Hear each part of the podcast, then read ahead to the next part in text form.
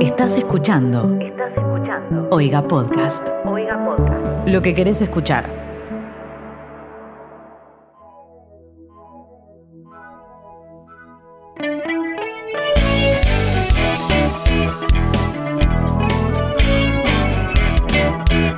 Bueno, bienvenidos, bienvenidas, bienvenides a el tercer episodio de Ni aquí ni ahora, este podcast que es el teatro donde quieras y cuando quieras. Estamos en esta tercera edición con María de los Ángeles Oliver, directora de Cirujas, una obra que es del grupo del Rayo Misterioso, en el Teatro del Rayo, en la calle Salta y Suipacha. Pato, ¿cómo andás?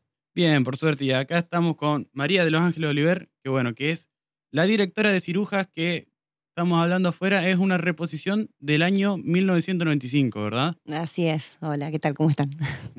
¿Qué, ¿Ha cambiado algo desde, la, desde que esta obra se estrenó hasta ahora? O sea, en, en las dos versiones. Es- Eh, ¿En la obra o en Sí, el país? en el- No. Bueno, es válida la pregunta igual. Eh, sí, en la obra sí, sí. En realidad está bastante sintetizada esta versión. La otra versión duraba casi el doble.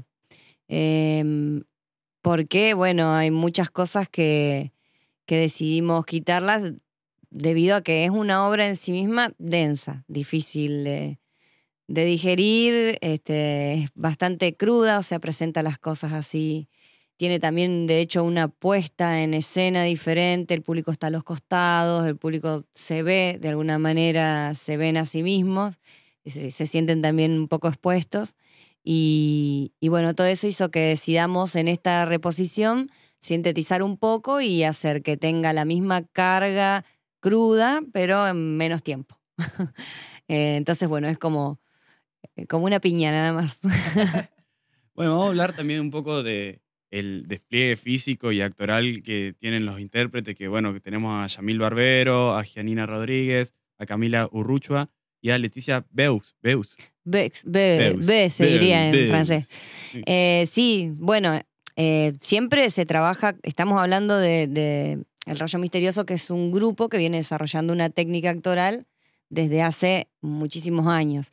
Entonces, bueno, eh, por más que los actores sean un poco más nuevos eh, o con menos experiencia, siempre trabajan con esta, esta técnica actoral, como es el caso de los chicos.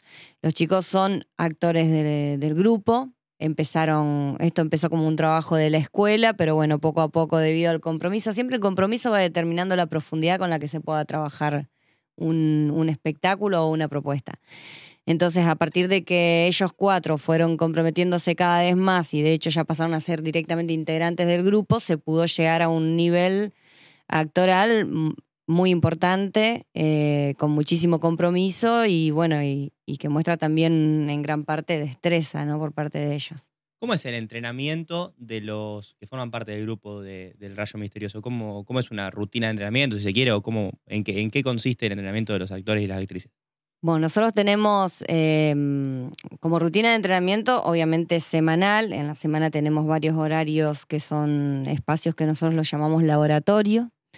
Eh, por lo general se mantiene como una rutina fija que se hace un poquito más, más intensa cuando nos estamos acercando a, a lo que sería la formación de un espectáculo. O sea, cuando ya este laboratorio se transforma en, eh, toma esa vía que es la producción, la, mm, el formato de la estructura de un espectáculo nuevo, se intensifica bastante. Pero en general nosotros, bueno, lo hemos puesto, en este momento está dividido eh, de esta manera, ¿no? En metodología eh, de la presencia escénica, como nombre, digamos, que le ponemos más que nada para los alumnos. Nosotros lo trabajamos todo más fundido, ya no, no tiene esta división. Eh, y Envión, que es entrenamiento bioenergético del movimiento. Entonces son como esas dos líneas que trabajamos. En una se trabaja, si bien las dos son psicofísicas, en Envión trabajamos más la parte corporal, se trabaja con el kung fu, o sea, con el arte marcial, pero tomando la parte más suave y todo lo que nos ayuda a entrenar la disociación, el equilibrio. Este, y bueno, en este entrenamiento bioenergético del movimiento apuntamos más a lo corporal. Y ya en metodología se trabaja más todo lo que es sonido y la parte concretamente de la técnica actoral, es decir, ejercicios que apuntan a, liberar la parte expresiva de la forma en como nosotros concebimos que, se tiene que liberar, digamos. Eh, nosotros en el Rayo trabajamos desde un concepto de Aldo, el director, aparte hay que destacar esto, que es un grupo que trabaja con un director claro, eh, que es siempre el mismo para todos los espectáculos, para el entrenamiento, que es además el fundador del grupo y que es también nuestro maestro. Eh, o sea, que- nuestro guía, digamos, y un poco la persona que fue desarrollando toda esta técnica. Entonces, el punto de partida es un concepto que tiene que ver con que el teatro no es ficción, que es un espacio donde nosotros podemos ser verdaderos. Entonces, a partir de ahí, todo el entrenamiento actoral, ¿no? En el entrenamiento no se busca nunca eh, hacer de otro o buscar cosas de afuera, sino que todo parte de una búsqueda personal, interior, muy comprometida y, y bueno, siempre en la búsqueda de la verdad, ¿no? La verdad personal. O sea, de buscar realmente todos. Si nosotros queremos presentar en un espectáculo a modo de limpieza y de, de toma de conciencia o, o, bueno, a modo de comunicación siquiera, una miseria humana, la tenemos que buscar en nosotros porque está. Es decir, todos tenemos todas las energías adentro y a partir de ahí nosotros trabajamos al teatro, buscando esas energías que están adentro nuestro. Y, y bueno, comunicándolas, creemos que nosotros mejoramos un poco como persona y que el espectador también se puede este, beneficiar de, de esa búsqueda que hacemos. con algo. Por esto que hablas de, de cómo es la metodología de los entrenamientos y de la búsqueda de lo auténtico eh, de cada uno de, de los intérpretes, de los directores, todo. Uno cuando, uno que va a ver teatro, cuando dice voy a ver una obra del rayo, no en el rayo porque se hacen Ujú. es la sala, una obra del, del, del rayo, ya como que va predispuesto y sabe más o menos con qué se va a encontrar. Porque hay una importancia de- del grupo, una identidad propia que tienen tanto como grupo que se transmite. ¿Ustedes cómo, cómo lo ven a eso? En el sentido de que cómo reúnen todas esas eh, autenticidades separadas y generan una. O ya viene prediseñada de antes. No, no, es una búsqueda. Es Ah. claramente una búsqueda de- del grupo eh, que fue en intención ya en la fundación, una intención de Aldo de crear un grupo que pueda construir a partir del trabajo continuo en el tiempo, de- del compromiso con un solo proyecto, un lenguaje propio, nuevo eh, y en común con todos los integrantes. Entonces sí, es claramente una búsqueda ética y estética. Eh, ya te digo, la estética se, se desprende un poco de esto que decía antes, es inevitable separarlo porque todo lo que sale sale a partir de realmente que los actores tengan una autenticidad, un- una busquen esa verdad escénica y la estética se desprende de ahí y eso hace a los rasgos característicos del grupo. Es decir, em, por ejemplo, nosotros todo, todo lo que hay dentro de un espectáculo lo hacemos nosotros. No hay nada, nada que se haga externo. O sea, todo es eh, diseñado por el director y construido por los actores. Bueno, algunas cosas, a ver, por ejemplo, en Dioniso usamos una barca. O sea, la barca sí está diseñada por Aldo, que aparte hace maquetas de todo para que todo se pueda dividir en partes que después se puedan trasladar, porque uno después también busca viajar con los espectáculos para que se, se difundan y se puedan ver en otras partes. Y bueno, hay curvas en el aluminio que la pueden hacer solo máquinas, no las podemos Claro. hacer nosotros. Pero bueno, eh, salvando esas pequeñas cosas, digamos, que tienen que ver con, con lo estructural de las escenografías, por ejemplo, el resto está hecho por nosotros y está hecho a partir de ir resolviéndolo con, siempre con lo que tenemos, ¿no? Tratar de, de ser lo más austeros posibles en ese sentido.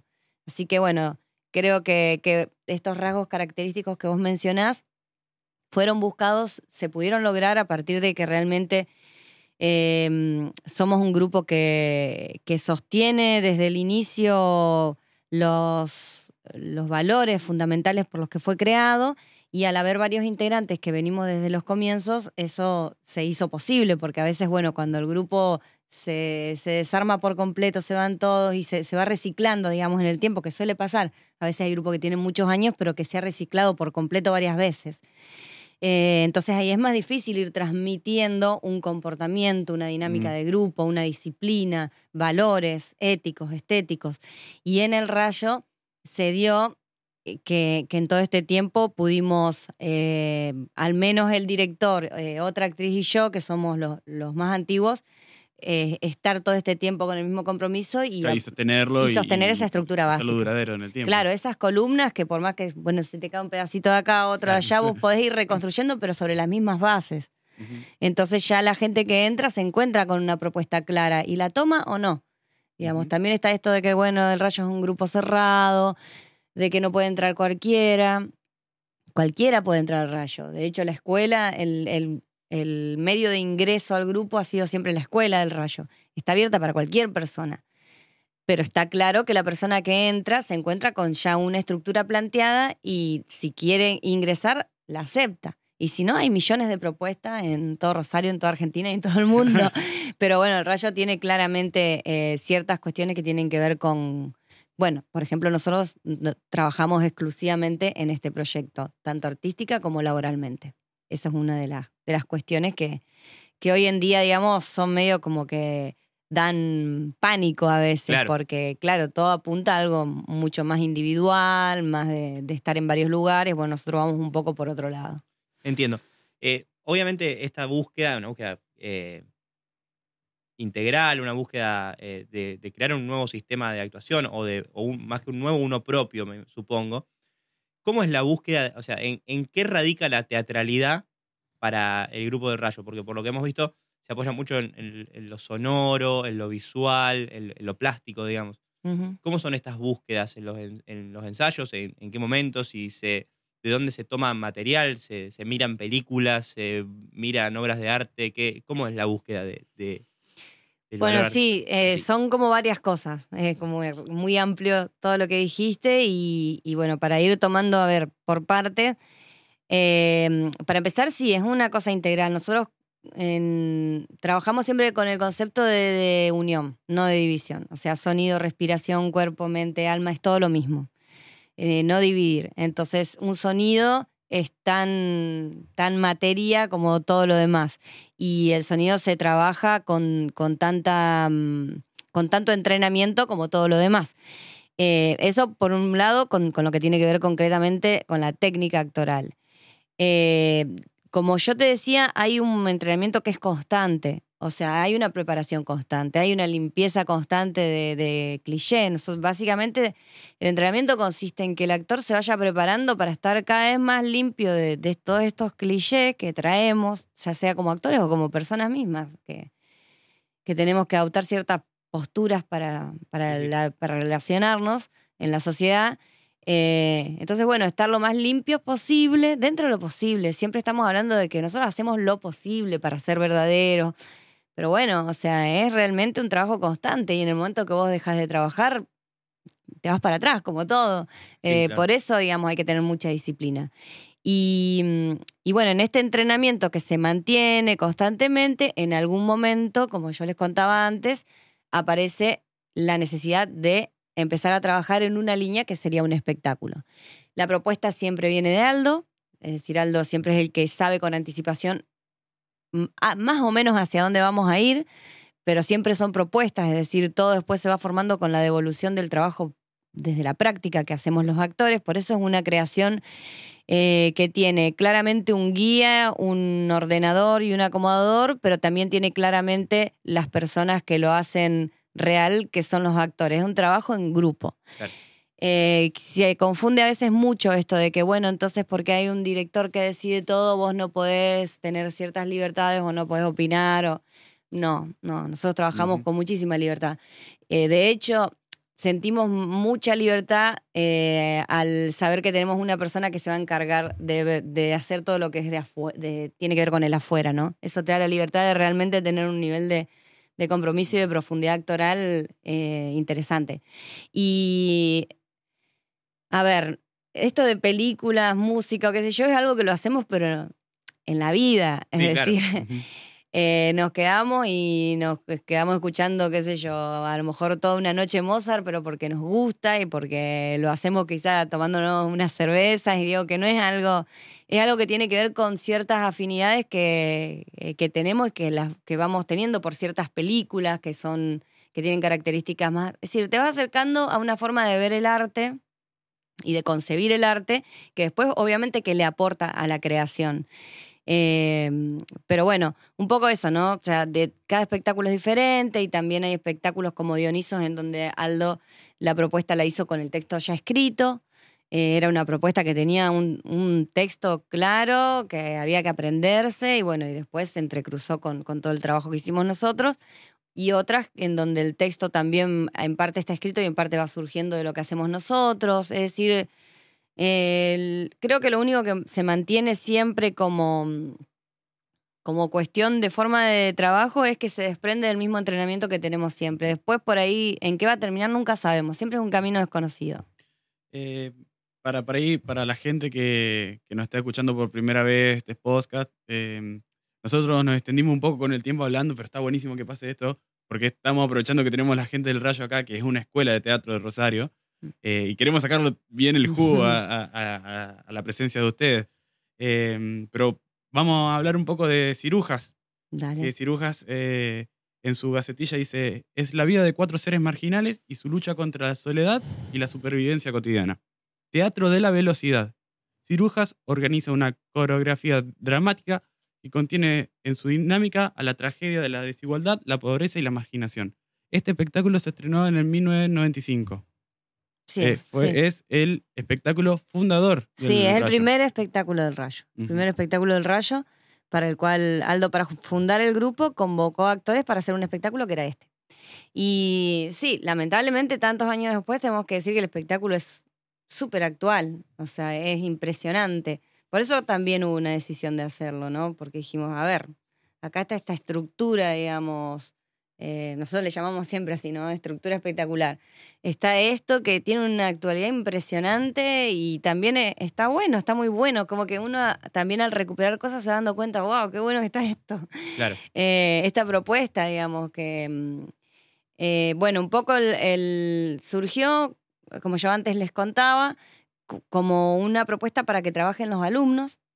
A veces nosotros hacemos eso, buscamos espectáculos anteriores para que lo, lo tomen algunos alumnos y los trabajen a, a veces la mitad, lo que sea, solo para entrenar la parte actoral. No nos interesa tanto. Pero en este caso, eh, vimos, cuando lo tomamos y empezamos a trabajarlo, vimos lo impresionante que era la actualidad que tenía y dijimos, la verdad que vale la pena volver a hacerlo. Aparte, después de tantos años, lo puede volver a ver un montón de gente. Y en esa recuperación, que me la encargó Aldo a mí, por eso yo les decía que yo como directora, este, en realidad soy una recuperadora de esa estructura.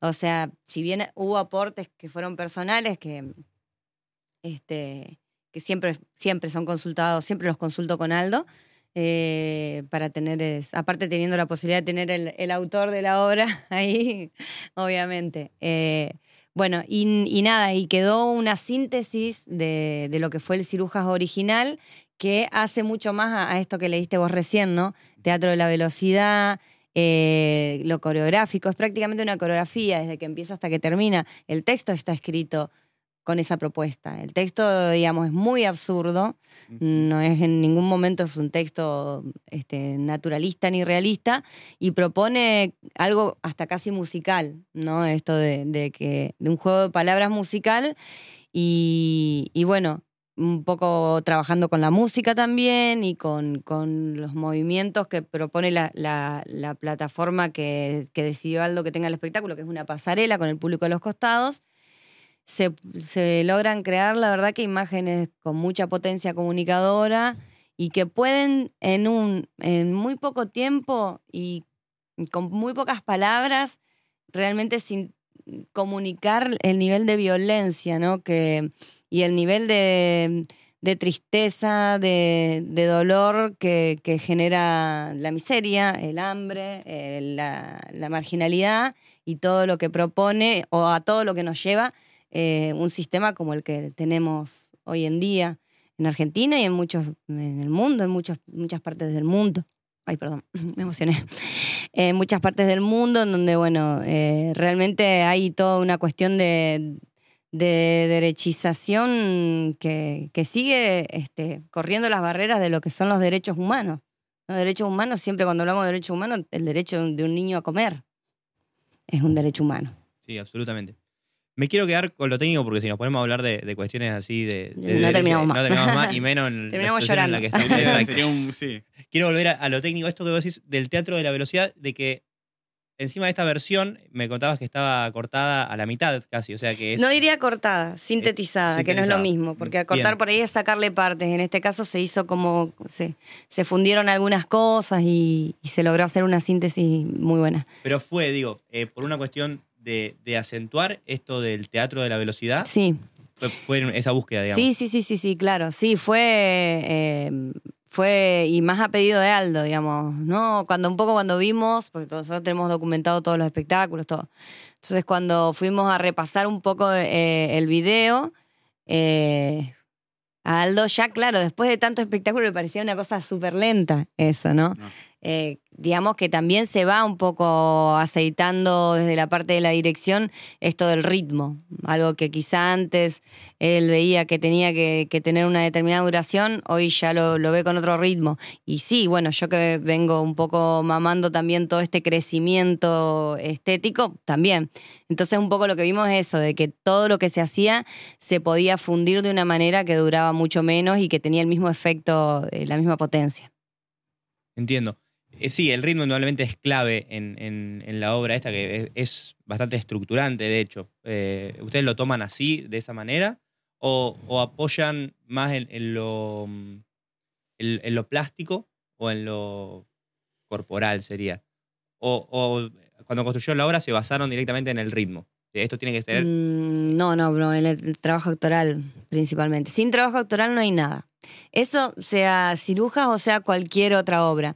A veces pareciera como que también viendo desde afuera que los trabajos que hace el rayo tienen mucho de esto, ¿no? De que con la iluminación, con esto y que ellos se logran imágenes a partir de esto y que pero yo te podría mostrar un espectáculo del rayo sin nada de eso y ahí te das cuenta realmente el trabajo actoral que hay detrás de eso.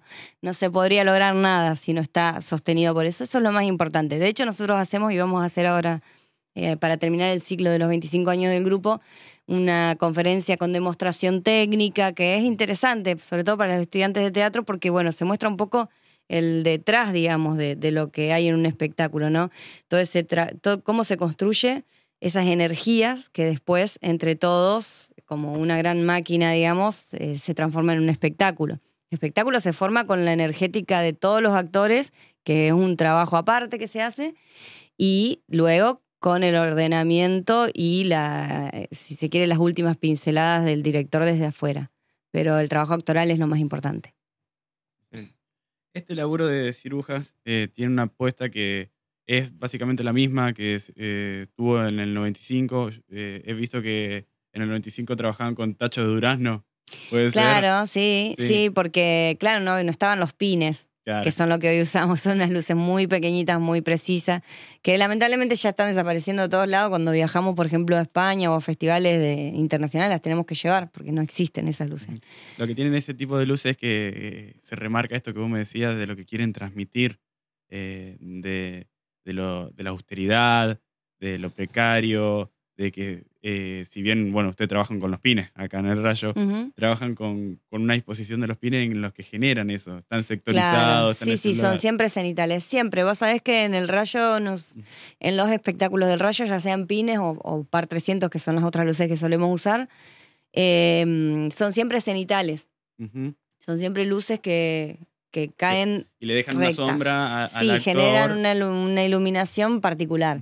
Eh, pero no se usan nunca filtros de colores, nada, nada, nada. Todo, digamos, es a partir de esa iluminación. Y en ese momento, además de que el grupo en ese momento recién estaban haciendo, pues imagínate, eh, si cuesta hoy en día con tantos años detrás y subsidios que se reciben, bueno, no existía el Instituto Nacional del Teatro, o sea, estamos hablando de un momento donde realmente este, no había un peso para hacer teatro. Entonces, bueno, para lograr esa, esa focalización en la iluminación y esto, eh, Aldo decidió utilizar tachos, latas y ponerla dentro de las lamparitas.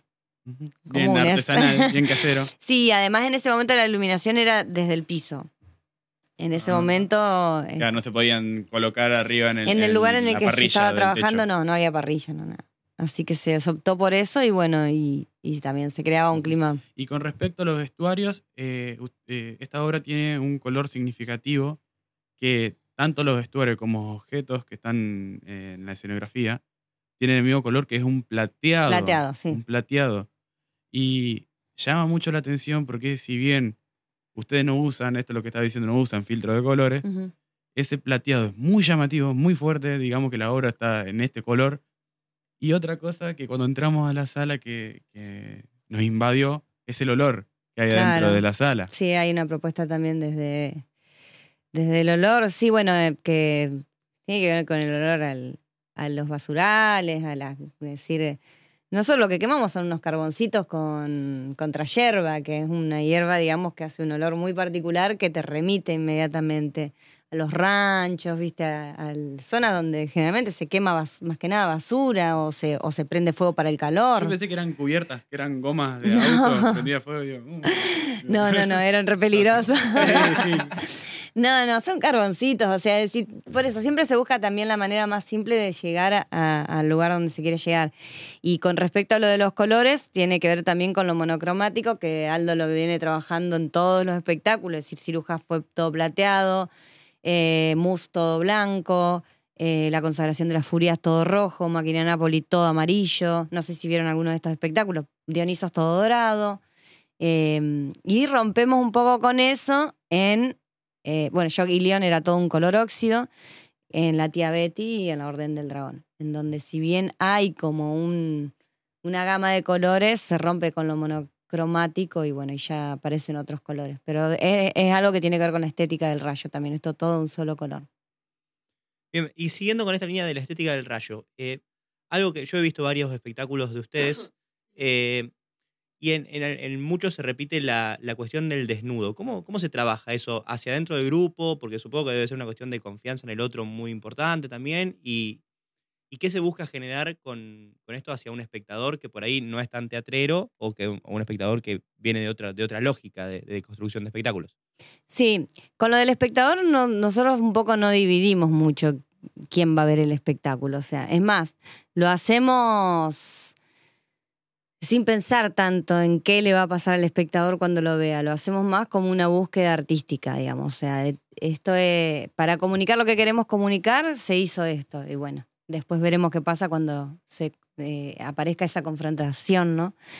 Eh, con los desnudos es simple, o sea, el, el desnudo tiene que ver con la, la búsqueda actoral que hacemos nosotros. La búsqueda, toda la técnica del rayo está orientada a que vos te despojes de un montón de cosas que traes desde que naciste, incluso desde antes. Eh, desde antes, digo, de, de- de padres, cultura, abuelos, claro, repeticiones. Y, mm, y el desnudo para nosotros es una actitud de entrega y de despojo personal muy grande. Siempre son aparte muy cuidados, muy trabajados, o sea, con la iluminación, nunca hay una cosa así.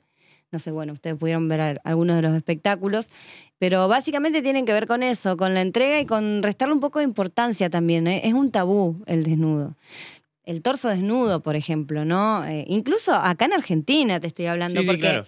Vos vas a España y qué sé yo, creo que casi todas la- las playas son nudistas, digamos, o sea, eh, o si no son nudistas, son semi, qué sé yo, por lo menos eh, el torso desnudo lo llevan todos. Entonces también hay una cosa muy argentina de, tabú con, con el cuerpo. Es un poco borrar eso. Eh, y luego la creación de imágenes que tienen que ver con cuadros, por ejemplo. Hay muchísimos cuadros que a partir de el cuerpo desnudo en determinadas posiciones que tienen que ver con el escorzo, que tienen que ver con las torsiones o con, este, determinadas actitudes que tienen que ver con la inocencia. No sé, te estaría hablando dos horas, pero bueno, básicamente es la búsqueda de una imagen que transmita algo a nivel artístico. Hay muchísimos cuadros que a partir de la desnudez y del despojo, es decir, es la limpieza total, es el cuerpo limpio, sin nada que te, te disfrace de nada. Entonces va por ese lado. Y después con bajar también un poco esos tabú. Nosotros no, de hecho, no somos personas que. Después somos todas personas, a ver, que las mujeres o yo, por ejemplo, una persona que ando más bien vestida eh, sin, sin pintarme, sin, sin exhibir mucho mi cuerpo en ningún aspecto de mi vida. Y sin embargo, en los espectáculos trabajamos los desnudos. Por eso digo que pasa por otro lado, no tiene que ver Sí, con claro. el exhibicionismo del cuerpo, ¿no? Tiene que ver completamente con una actitud de entrega y de despojo. Y mira, esto que decís vos de, de estos tabúes argentinos que el año pasado fue muy, eh, muy comentado y muy charlado el tema de- del desnudo, sobre todo del torso femenino. ¿Te acordás que estuvieron los tetazos y un montón de movidas feministas que normalmente el Rayo viene trabajando hace, hace 25, años? sí. Sí, por eso digo que todo con el tiempo, creo que es algo muy atrasado todavía esto, ¿no? Eh, sin embargo, no, no sé si, O sea, no, no creemos que haya que transgredir, ciertas barreras que tienen que ver con lo social. Es decir, no, no, no proponemos nosotros que ande todo el mundo en bola por la calle porque no funcionaría, no serviría de nada, digamos, no es esa la propuesta. Eh, la propuesta nuestra es que permitite al menos en ese momento no horrorizarte de ver un cuerpo desnudo, porque no tiene nada de malo, no tiene absolutamente nada de malo. De- a ver, miramos, yo no, pero bueno, la sociedad mira a las mujeres en la tele, ¿no? Que tienen eh, prendas diminutas, que están prácticamente desnudas, y no, no se horroriza, y se va a horrorizar, digamos, por ver con una determinada iluminación y algo que está comunicando, aparte algo mucho más que un desnudo. Entonces, bueno, eso es lo que se cuestiona un poco, ¿no? ¿A dónde está la moralidad? ¿De qué moralidad estamos hablando cuando hablamos de que Sí, ni hablar. ay, ahí, en los espectáculos del rayo se desnudan? ¿Y cuál En es el problema? Claro, claro, y peor, porque eso no es claro. desnudo, eso sí que es perversidad. Sí, sí, eso es, eso es Sí. verdad. Eh, yo, para cerrar, quisiera eh, preguntarte por el tema esto de El Rayo es un grupo que sale mucho, que sale mucho de gira, que ha- recorre eh, Latinoamérica, que ha estado en Europa hace no mucho, que tiene mucha proyección a nivel mundial. ¿Cómo, cómo, cómo se conectan eh, en estos eh, festivales o con... Cómo, cómo es recibido el Teatro del Rayo en otras partes del mundo? Esa sería la pregunta. Bueno, sí, el, rayo es muy apre- apreciado, digamos, de alguna manera. Eh, no solo los espectáculos, sino realmente todo el trabajo que, desarrolla a nivel este, técnico, de actoral. Eh, es muy, muy diferente cómo llegan las invitaciones. Si hay invitaciones concretas que nos llegan donde te, te llaman porque sos del rayo y porque quieren llegar al rayo a tal o cual festival y, y te pagan todo y hay giras que las tenés que remar y buscar la forma. Lo que está claro es que nosotros no estamos en un circuito comercial, eh, como pueden estarlo quizá, qué sé yo, Tolcachir o, este, no sé, los grandes puppets, digamos, de eh, Buenos Aires, porque aparte es Buenos Aires. Claro. Eh, no estamos en ese circuito, pero sí somos un grupo eh, que es muy conocido y muy valorado. Y, bueno, qué sé yo, vos de pronto vas y te encontrás con cosas como en la última gira donde estábamos haciendo una demostración en la Universidad de Oviedo para muchísima gente. Y, y en un momento lo que nos dijo una persona que nos conmovió y aparte nos dejó realmente, nunca habíamos escuchado una descripción así, dice, uno que hace teatro, los ve a ustedes y siente que ustedes van en una nave espacial cuando nosotros todavía vamos con la carreta llegando con el caballo. Como que, digamos, lo que estábamos haciendo estaba tan lejos, digamos, de, de lo que se po- podían llegar a hacer ellos. Estamos hablando de Oviedo, que es una capital de España, no, es- no era un pueblito, era la universidad. Entonces, bueno, un poco este, esto, tenés esa, esa doble cosa, ¿no? De pronto te invitan al Festival Iberoamerica- Iberoameric- Iberoamericano de Bogotá, que es uno de los tres más importantes del mundo, pero después para poder girar por otros festivales tenés que remarla muchísimo. Entonces, bueno, está, está esa disyuntiva. El Rayo ha viajado por Europa desde el año 99 y por, Ame- eh, por Latinoamérica, digamos, por muchísimos países y bueno, a muchos es invitado como invitado de honor casi y en otros, bueno, hay que luchar mucho para que te programen y te den un espacio. ¿Te quedó algo para cerrar, Pato? ¿O ¿Alguna No, pregunta? Yo creo ¿Algo que, que, bueno, que estuvo buenísimo que hayan venido. eh, son parte de la historia del teatro rosarino.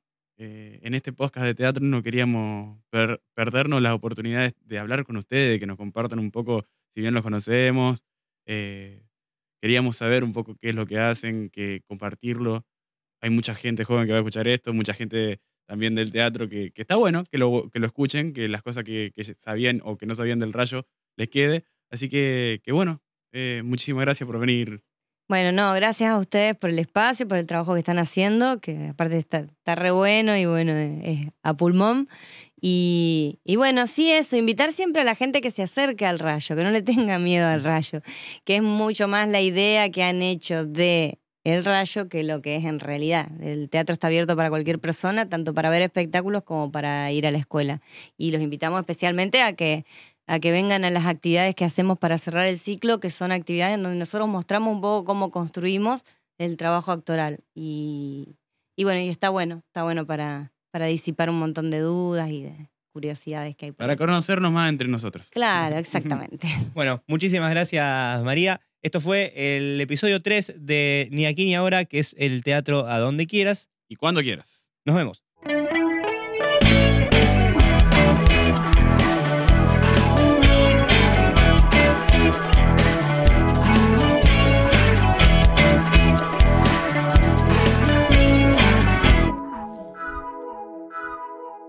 Esto fue un podcast de Oiga.